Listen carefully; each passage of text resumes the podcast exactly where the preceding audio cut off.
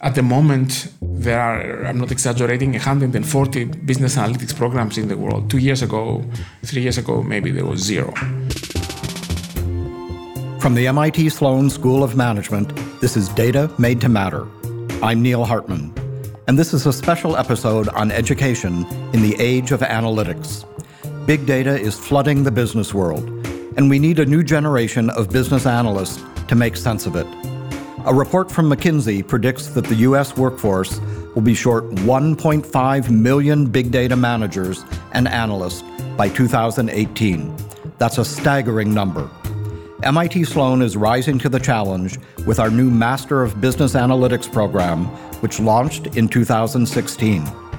Later, we talk with an MIT Sloan alum about how his business school experience put him on the path to data visualization. But first, I spoke with Dimitri Bertsimas, professor of management. He's the driving force and the director for the new business analytics program here at MIT Sloan. When I was younger, um, that's roughly 30 years ago when I started my career, my key objective was to impress my seniors and my colleagues, to basically illustrate to the world that I belong in the place. Today, and for the last several dec- maybe a decade or two, my objective is to develop knowledge that, in my opinion, matters. Uh, and the way I judge that is does it have the ability, if it's successful, to change what we teach? And uh, many of the things I study often are very much influenced by the feedback I get from the students because they pose questions I have not thought about and this gives me opportunities to develop new knowledge that then comes back to the classroom. And I find this to be one of the most exciting aspects of being a professor in a research university like ours. And I know that you have developed a number of courses that have been offered here at MIT Sloan. Um, one course that I know you have also created is an online course that I understand has a significant number of participants. Can you tell us a little bit about that course and the design and how that works? Yep, I started teaching the course The Analytics Edge, which is now an elective for the master's uh, students at the Sloan School and a core class for the Master of Business Analytics. It is quite interesting that this class, as an elective, attracts of the order of 300 students, uh, which is roughly what the Sloan School class every year has. Right. So clearly, a large majority of the students take it. So based on this uh, success, I have decided to experiment with the online I call it revolution, poten- potential revolution in education. I expected it would be not so difficult to take an already successful course and make it online. The experience was that this was a remarkably high level of workload. And I had help. I had uh, six of my doctoral students, exceptionally talented young people who helped and so forth. Still, for every hour I generated, I had to work about 20, 25 hours, uh, given that there are roughly 24 lectures, you can see the multiplication. Huh? So we developed new material, and as a result, the residential class improved. Every year we attract, uh, it varies, but I would say 70, 80, 100,000 people every time. Not all of them finish the class, only 5, 10% finish the class. But the number of people who at least are exposed is a, is a very large number. I mean, I don't believe in my 30 years, cumulatively, I have educated six, seven thousand people, and only in one time I've done ten times that.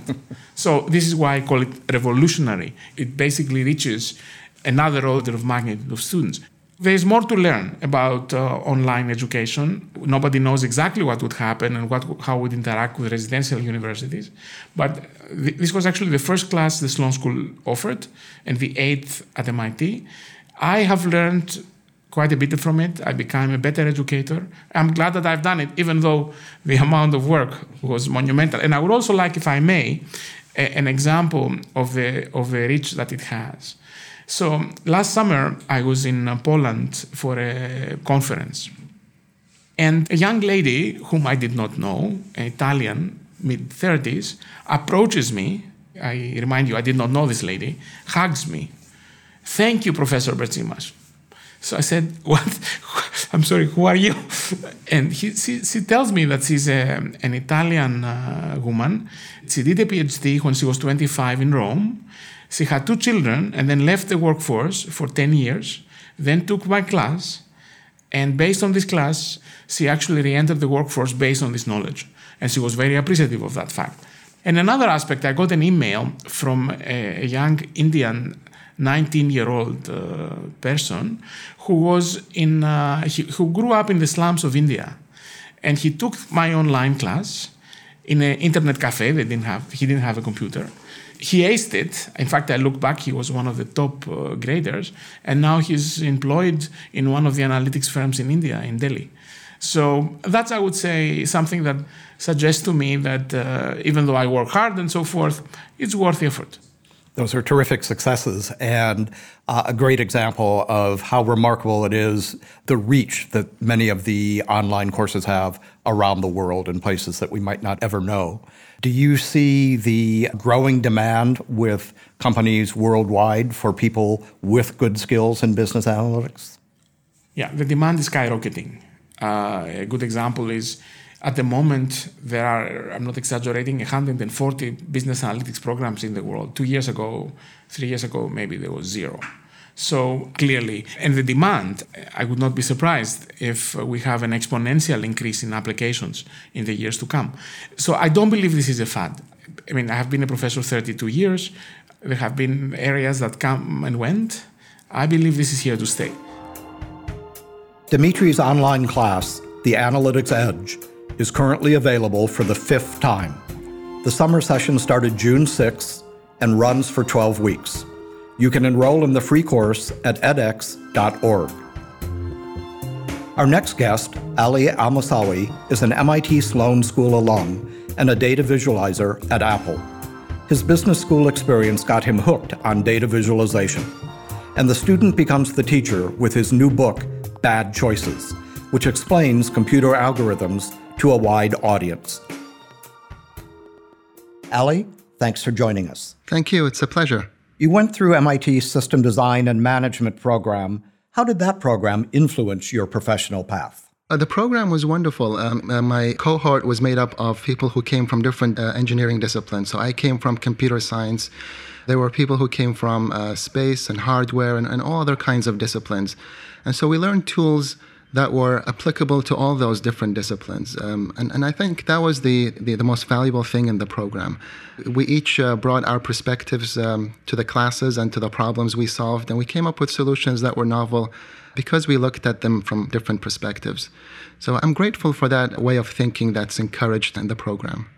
You really came into the field of data visualization in its early days.